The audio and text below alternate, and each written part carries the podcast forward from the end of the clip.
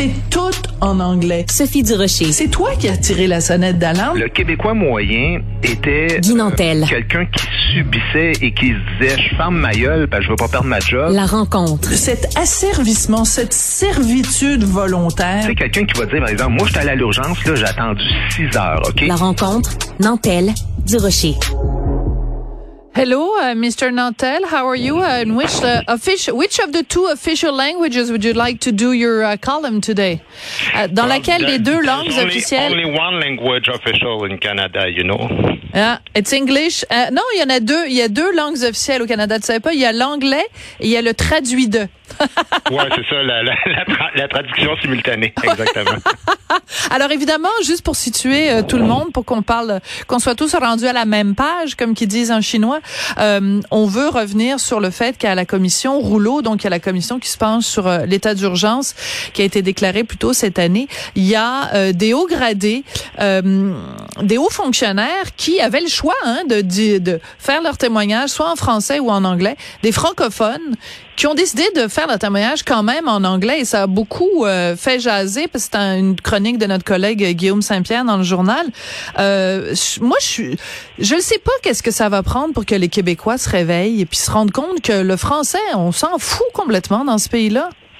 Ben, plus ça avance, moins j'ai espoir. Euh, je- Ouais. je, finis par me dire que les. Écoute, euh, la commission Rouleau, là, ceux qui suivent peut-être un petit peu moins euh, les, les trucs politiques, c'est la commission sur le convoi de la liberté.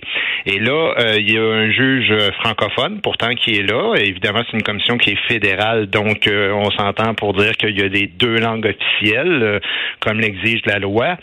Un juge donc francophone, le juge Rouleau, et il propose à tout le monde de témoigner. Il reçoit une soixantaine de témoins, ce qui est quand même pas rien. Euh, et là-dessus, il y en a énormément qui sont des francophones, comme entre autres le fameux, euh, tu sais, beaucoup de hauts fonctionnaires, le ministre euh, francophone Dominique Leblanc. Et tous ces gens-là, comme tu dis, tous, sans exception, sauf un, Steve Charland, l'artiste. Oui, Farfada. C'est lui le seul qui a parlé français du début à la fin. Ouais. Et quand c'est rendu que le leader des Farfadas fait Ouais. figure de héros fou, hein? national en étant le seul qui a pas honte de sa langue, ben écoute, il y a un sérieux problème. Et il y a même une histoire qui est passée inaperçue. Euh, Mathieu Fleury, qui est un conseiller municipal francophone, Oui. qui a témoigné Raconte. pendant Ouais. cinq heures. Ouais. Cinq heures en anglais, son témoignage. Et à un moment donné, pour une raison technique, euh, il a senti le besoin de répondre à une question en français. Et là, toute l'Assemblée s'est moquée de lui. Il y a même l'avocat euh, Brandon Miller, qui est Mhm. l'avocat des camionneurs, qui jouait un peu comme un enfant qui est en train d'apprendre une langue. Puis là, il le regardait, il faisait « Oh, bonjour, je m'appelle Brandon. » Et là, tout le monde s'est mis à rire. Et c'est même Mathieu Fleury qui a dit « Il n'y a absolument rien de drôle dans l'idée de parler français dans une commission bilingue. » Alors, tout ce qu'on a vu dans cette commission-là à date, ça illustre parfaitement le mépris qu'endurent les francophones. Puis, on dirait qu'ils prennent plaisir des fois à l'endurer dans cet univers de bilinguisme artificiel. Ouais. Alors, j'avais une discussion avec une amie à moi qui travaille à Ottawa cette semaine. Et on parlait de ça. Et elle me disait, Sophie, euh, la raison pour laquelle c'est, euh, bon, je parle pas évidemment de Monsieur Fleury ni de Monsieur Farland, mais des autres, là, ceux qui ont décidé de parler en anglais.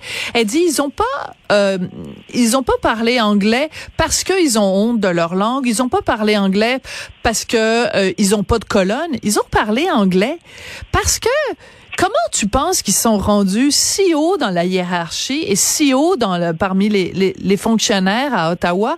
Tu ne peux pas monter les échelons dans la fonction publique au Canada si tu revendiques le français. C'est impossible. Si tu es dans une réunion, puis qu'il y a euh, 22 francophones, puis qu'il y a trois anglophones, puis que toi tu dis, bon, ben aujourd'hui on va faire la réunion en français, tu vas te faire hurler après. Il y en a une langue officielle. Alors, ces gens-là ont intégré ça parce que c'est ça qui les a, leur a permis de monter jusque dans les plus hauts échelons. Euh, Qu'est-ce que tu penses de ça?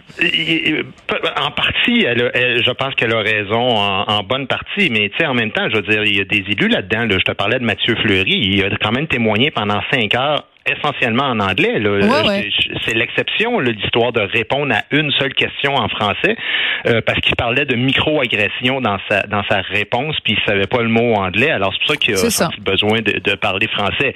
Mais c'est- un élu, euh, dans, dans- tu sais, c'est un conseiller municipal euh, à Ottawa, francophone, dans une dans une ville bilingue et donc dans une circonscription où il y a quand même euh, beaucoup de de, de, de francophones. Donc, euh, il pourrait très bien euh, tenir à sa langue. Il perdrait pas sa- son emploi. C'est un élu, ce gars-là. Tout à fait. Mais par contre, là où je trouve qu'elle a raison, c'est qu'il y a quand même une espèce de ce qu'on appelle l'anglo-normativité. Oui, je suis content que tu parles de ça. et ça, et ça, ça, personne parle jamais de ça. Mais il y a une chercheuse euh, qui est une avocate en fait qui a fait une, une belle recherche là-dessus. Puis dans le fond, ce qu'elle dit, c'est que il y a comme un- un- une espèce de présomption de départ que l'anglais, c'est la langue dominante. Donc, même s'il y a deux langues officielles, c'est un peu comme si on reconnaissait les langues autochtones euh, au Québec. On, on- on aura beau dire que le français et les langues autochtones seraient, par exemple, des langues officielles, on s'entend pour dire que la langue dominante serait quand même le français par rapport aux langues autochtones. Et ils ont ce même sentiment de supériorité, même si au départ, il y avait deux peuples fondateurs. Donc, ce que ça fait, c'est qu'il y a un sondage qui a été mené par le commissariat aux langues officielles du Canada. Écoute ça, Sophie, là. Écoute, 47% des francophones qui travaillent pour la fonction Mm. Ouais, publique fédérale qui sont basés à Ottawa et 41% de ceux qui sont basés au Québec disent qu'ils sont mal à l'aise d'utiliser le français Ouais. au travail parce qu'il y a au moins un collègue anglophone qui aime pas ça entendre le français.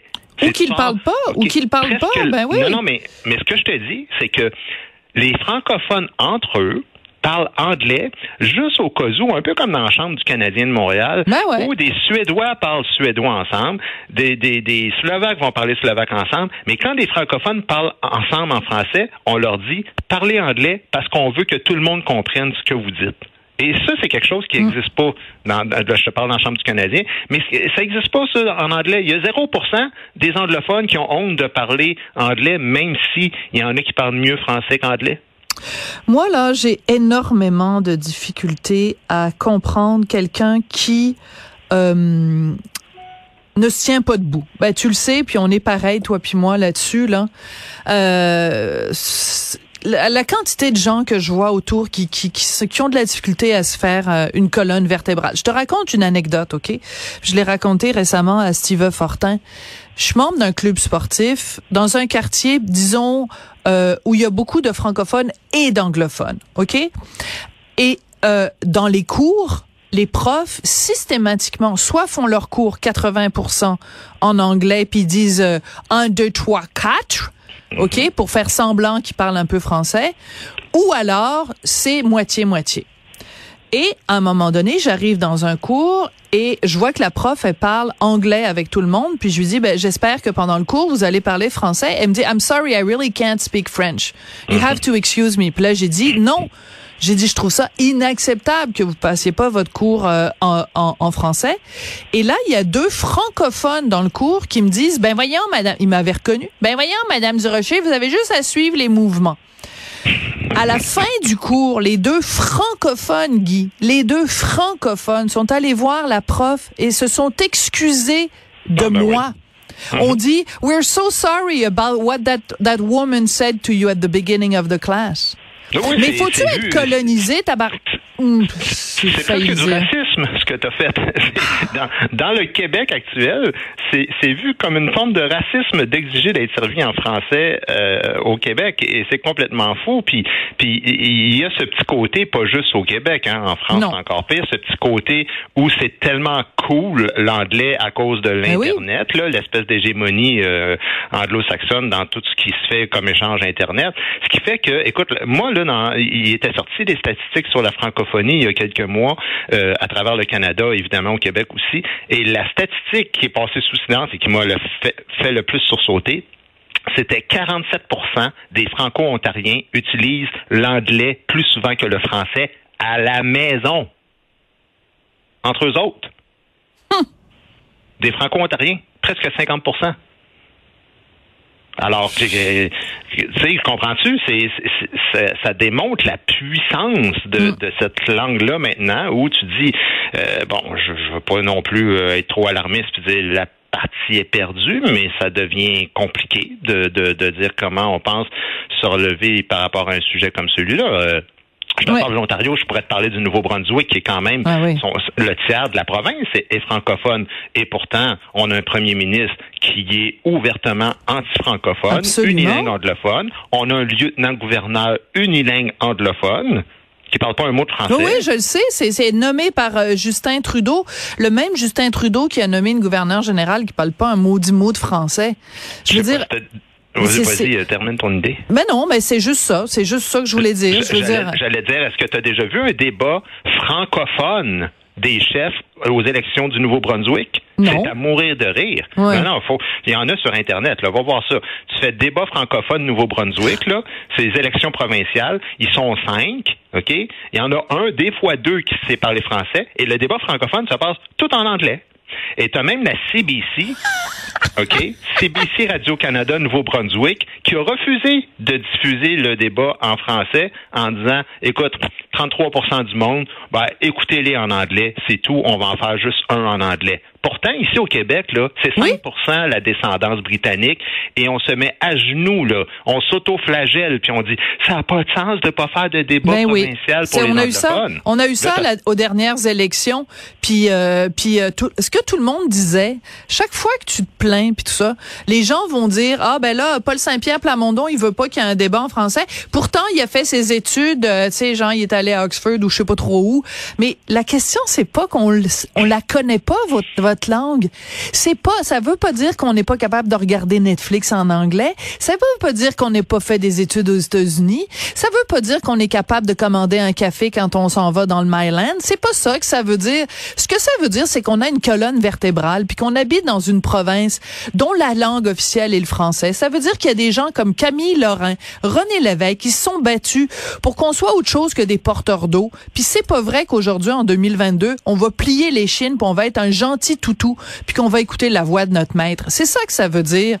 C'est, on demande juste du respect. R-E-S-P-E-C-T, c'est la seule chose qu'on demande. C'est là-dessus qu'on va se quitter, Guy. Ben, c'est que- bien dit. Je te, je te laisse terminer avec ce mot de la fin. C'est parfait comme ça. Merci. Ciao, ciao. Merci. Au revoir.